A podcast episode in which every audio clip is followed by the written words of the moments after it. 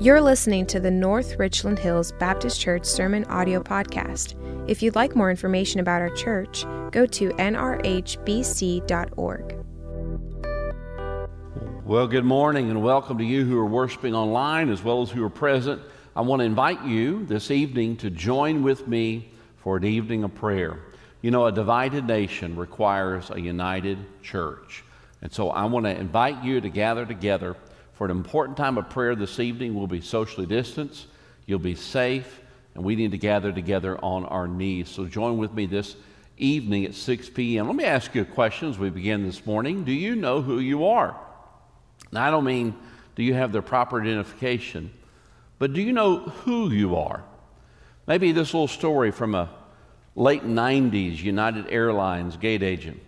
Just happened to be that some years ago in Denver, Colorado, a passenger was acting very rudely. In fact, this gate agent was tasked with telling everyone at the gate their new flight assignment.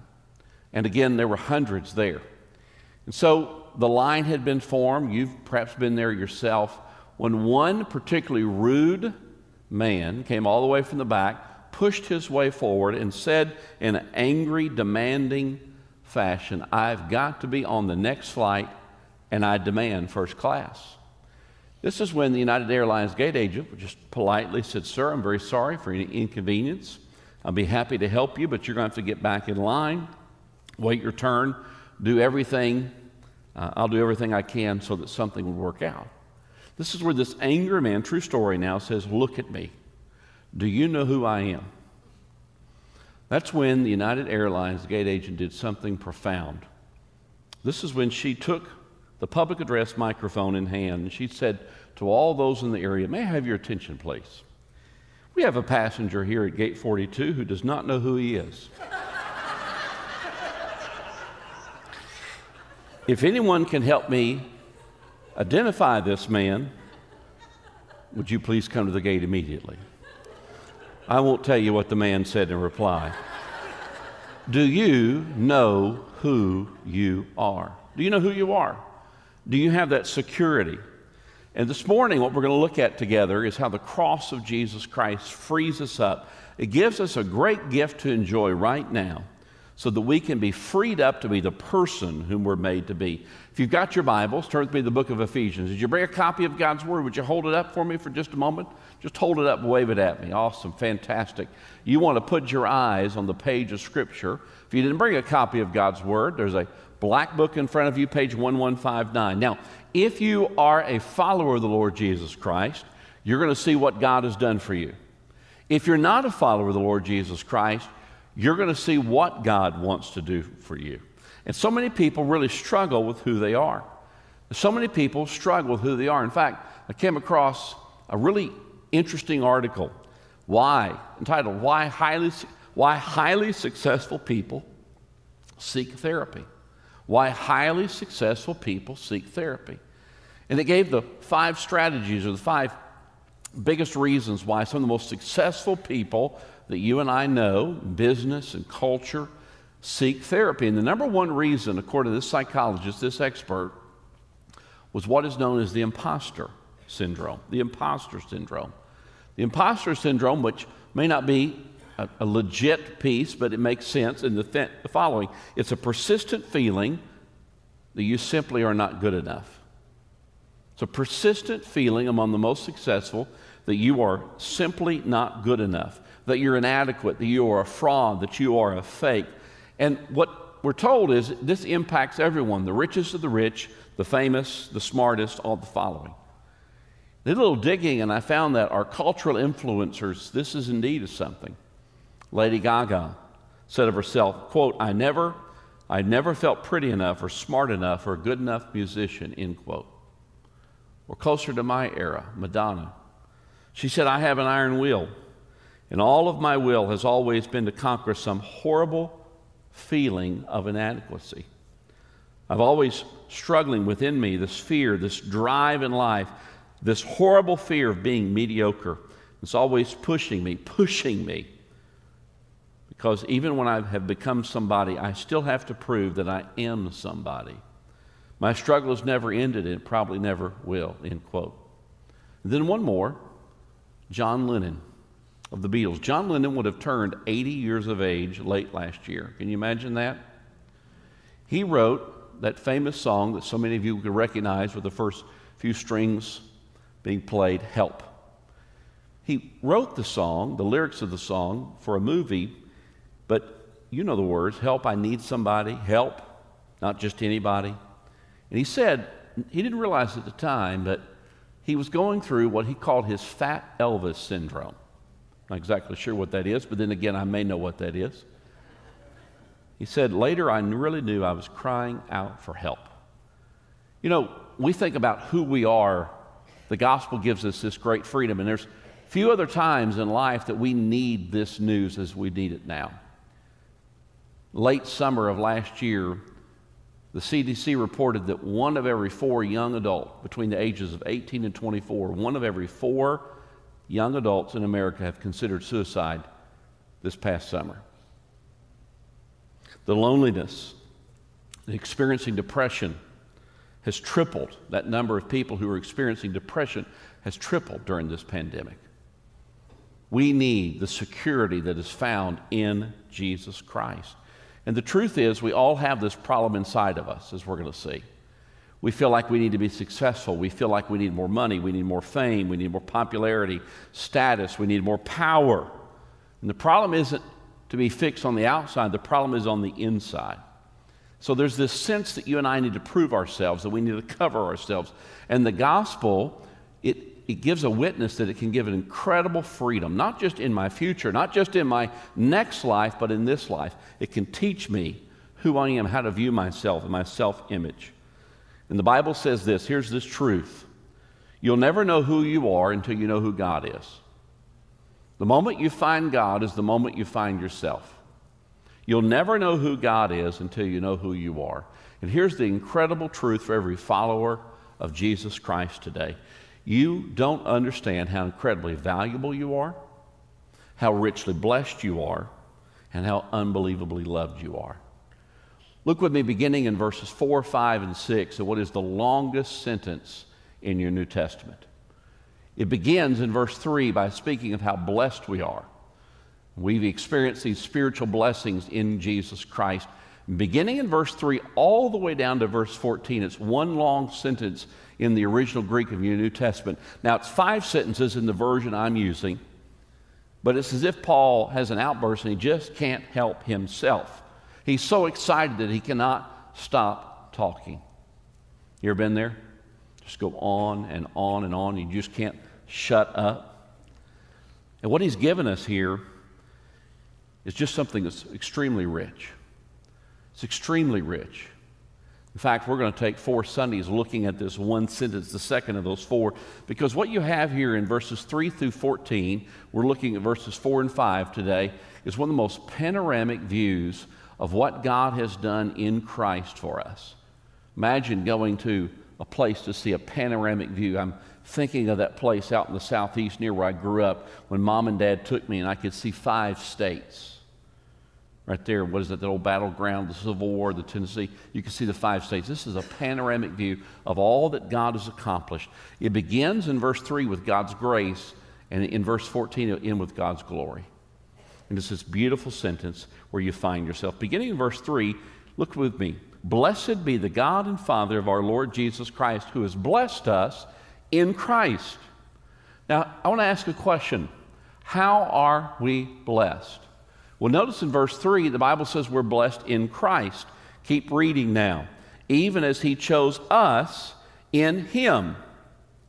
The Him is Jesus before the foundation of the world, that we should be holy and blameless before Him in love, He predestined us for adoption to Himself through Jesus Christ. We are blessed in Jesus Christ. Every spiritual blessing, for those of you who are worshiping and watching online at home, comes through Christ Jesus. All the text continues to say in this sentence is in Him, in Christ. 15 times in 14 verses, Jesus is mentioned. You know, as we worship here today, in the early part of 2021, there are more than 4,000 formally recognized religions around the world, around 4,200. And if those religions were food, you'd have an incredible buffet in front of you. If they were food, it'd be an incredible buffet of all the God choices, the choices of how you view God. Many think today it's the same cook, the same restaurant, and the same tables putting them out. But if you go to the cafeteria, the restaurant called Christianity, there's but one thing on the menu, and it is Jesus. Christianity, and the Bible says that Jesus is the only one that is good for you and will last forever. But how do we know that? Two billion people today claim Jesus Christ, meaning around seven out of ten people have rejected him at some level. How can Jesus Christ be true and everything else be false? And the answer is in the life, death, and resurrection of Jesus Christ. That's the area you need to investigate. Of the 4,200 other choices, he is unique and he is powerful in that what he does and what he accomplishes for you. In fact, to go back into verses 3 through 5 and to look again at the power of Jesus Christ, verse 7 says this In him we have redemption through his blood, the forgiveness of trespasses according to the riches of his grace. The reason Jesus stands out singular among the 4,200 is his life, his death, and his resurrection. And for you to be blessed, you have to be united to Jesus Christ. And you're united to him, all the blessings come with him. If you have Jesus, you have everything. And if you don't have Jesus, you have nothing. He's just that important. Once you have him, you have everything. And when you have Jesus, you have all that he has, and he has everything. How are we blessed? Secondly, look at this second piece. Why have we received these blessings? And again, verse 3 through 5. Specifically, verse 4, the Bible tells us this even as He chose us in Him. So, how do we receive the blessings? Do we purchase them? Do we inherit them? Do we work for them? The Bible's clear. You were chosen for these blessings. If you're in Christ, you receive spiritual blessings because God chose you. You were selected, the Bible says. Now, later on, it will speak of the importance of having faith in Jesus Christ. But here's the truth no one seeks after God. The Bible says no one seeks after God, and God is coming after you. You may think today that you spent years, you spent months, you spent a lot of study and struggle looking and searching for God. But from God's panoramic view, He's always been the one seeking after you. Maybe I can put it this way. Maybe the mice says he's been seeking for a cat, but no mouse looks for a cat. The cat always is the one that searches for the mouse. And so it is with God.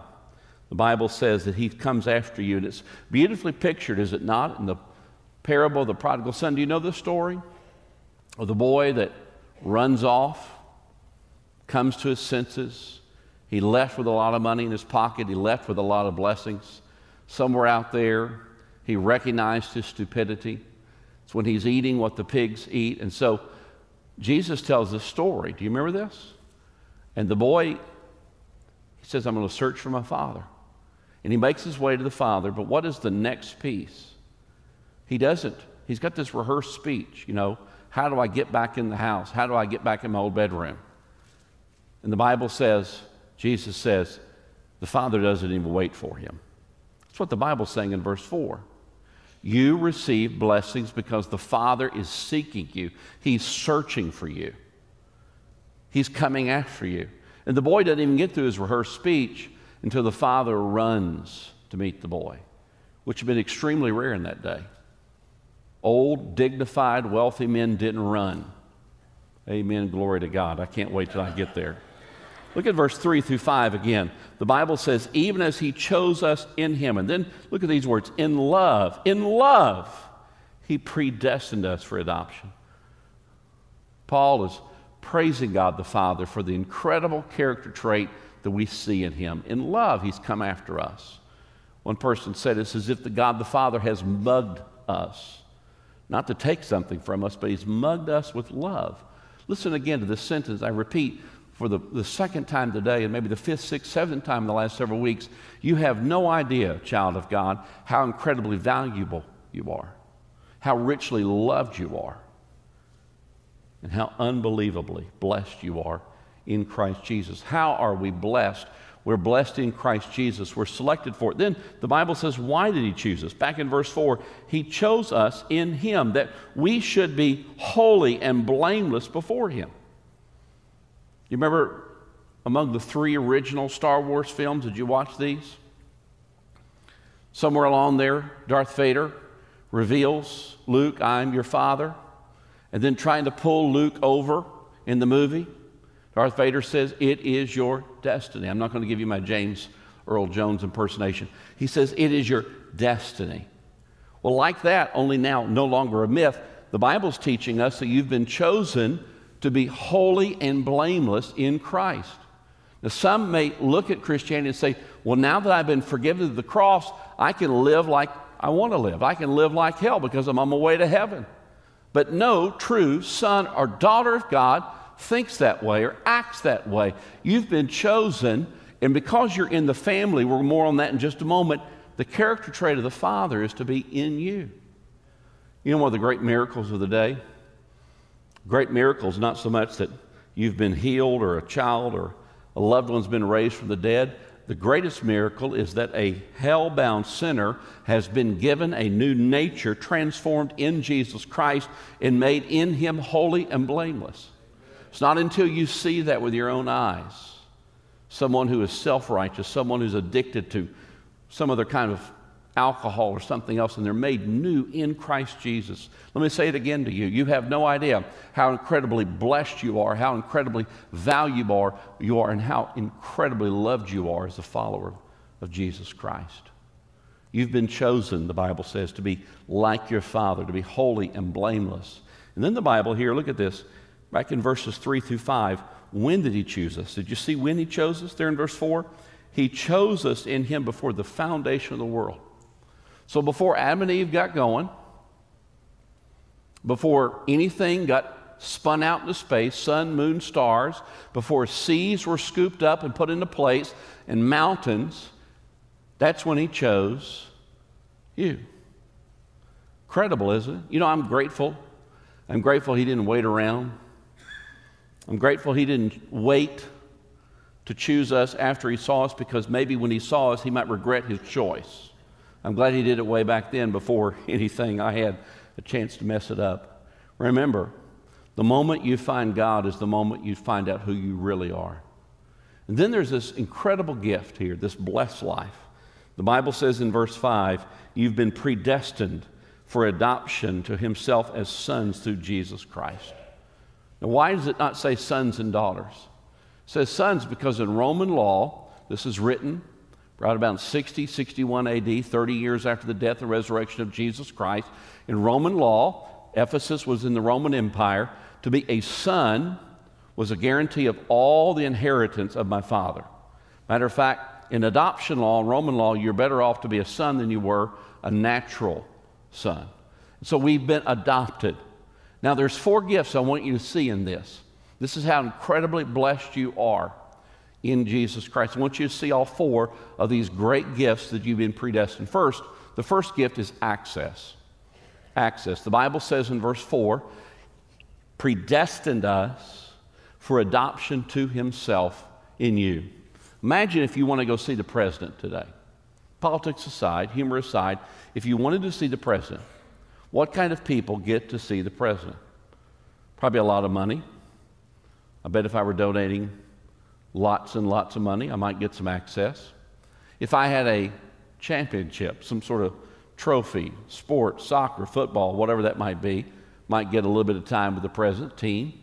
If I was some important scientist. In other words, the only way I get to see the president is if I've achieved something. But if I'm the president's son or if I'm the president's daughter, and if I'm six years of age at 2 o'clock in the morning, I get to go into the presence of the president, don't I? And I've not achieved anything. I don't have any real money to my name. What's the difference? I have access to the Father because I'm in the family. And that's exactly the gift you've been given if you are in Christ. You've been adopted. You now have access to the Father. He will take you. It's not about your achievement. It's not about your wealth, it's that you've been adopted into the family. So the Bible's teaching here this incredible gift, these gifts that we're going to see four.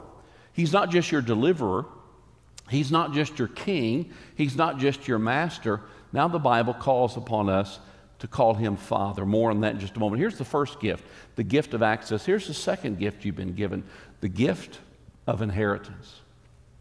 The gift of inheritance. The Bible teaches that when you're in the family of God, you've been adopted. By the way, you're not adopted automatically. I was not adopted in 1971 at my birth. I was adopted when I placed my faith in Jesus Christ later that decade. And so look carefully. Here's an inheritance. What does this mean?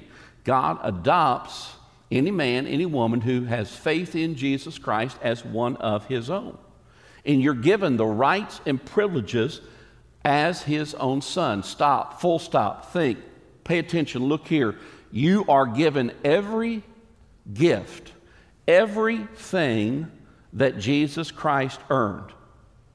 That'd be a great place to put an amen. That'd be a great place to kind of get happy in Jesus. I didn't say that you won this, uh, was it three quarters of a million dollars Powerball or Power something out there? You can lose that. Your, your family can fight over that. You can misspend that. This inheritance is a spiritual that you will not lose, it will not get stolen.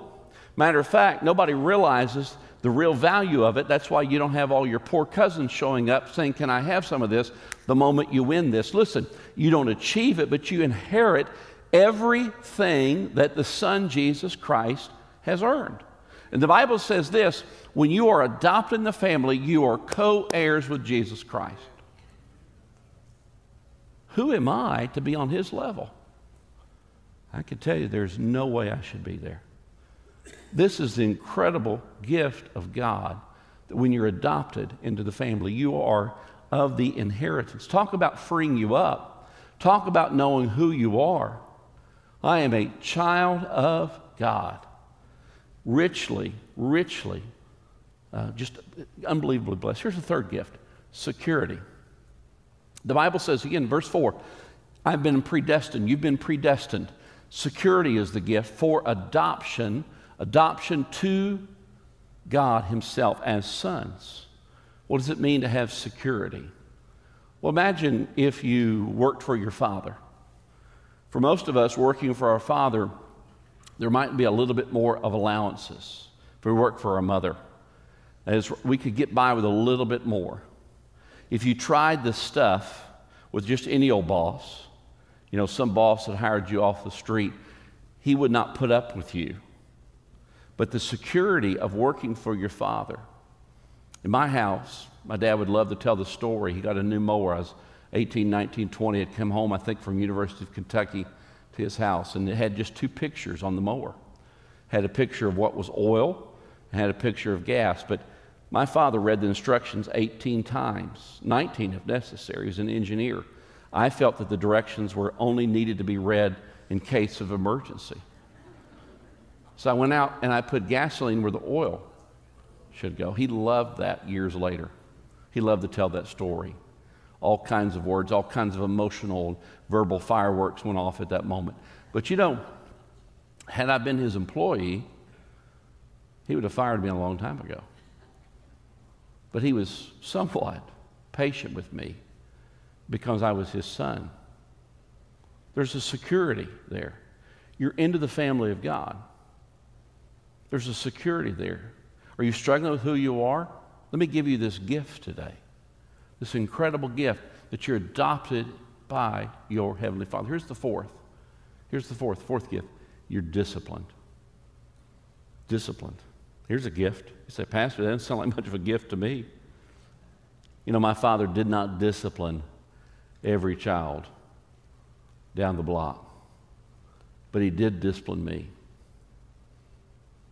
I could make my father incredibly angry back in the day. Blood pressure shoot through the roof. Why is that? Because he cared about me. When you are a child of God, he will discipline you. And everything that comes into your life, every hurt, again, you have You're co heirs with Jesus Christ, but between here and there, between here and heaven, difficulty will come. And your Father watches every difficulty with painstaking, beautiful vision. And He will take every piece of suffering and turn it into something to conform you to the character of Jesus Christ. You know why you're alive today? You know why you have breath? To be conformed to the image of Jesus Christ. You are adopted into the family. You know, when Jesus came, he would teach us new ways to pray. And one of the most marvelous things, we don't pay attention to it, we don't, we don't catch the revolutionary nature. One of the most revolutionary things he would do is when he would pray, he would bow his head and he would say, Heavenly Father or Holy Father. Times he would say, Our Father. Sometimes he would say even Abba, Father. That was unheard of until Jesus did that. In the Gospels, there's only one time that when Jesus bowed his head, there's only one time that when he bowed his head and prayed that he did not say Father. It's when on the cross he said, My God, my God, why have you forsaken me? You know what it took to get you into the family? The rightful son the rightful son was forsaken from the family so that you could be adopted in the family. The only time that we find a prayer from the lips of Jesus that did not include the word Father is on the cross, where he speaks of being forsaken. It was at that moment that he gave up his rights, all that he had earned, all that he had done, to take on the penalty of your punishment, and so you would get the reward of his resurrection. Friend, listen carefully. I care not what's going on in this country. If you're a follower of the Lord Jesus Christ, let me say it a second time, he has mugged you with his great love. And you have no idea how incredibly blessed you are, how unbelievably valuable you are, and how richly loved you are in Jesus Christ.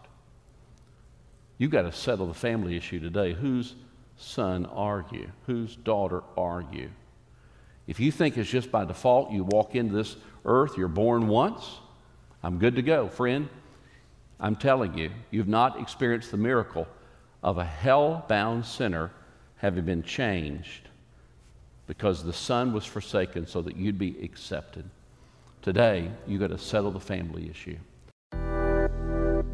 Thanks for listening to the North Richland Hills Baptist Church Sermon Audio Podcast. If you'd like more information about our church, go to nrhbc.org.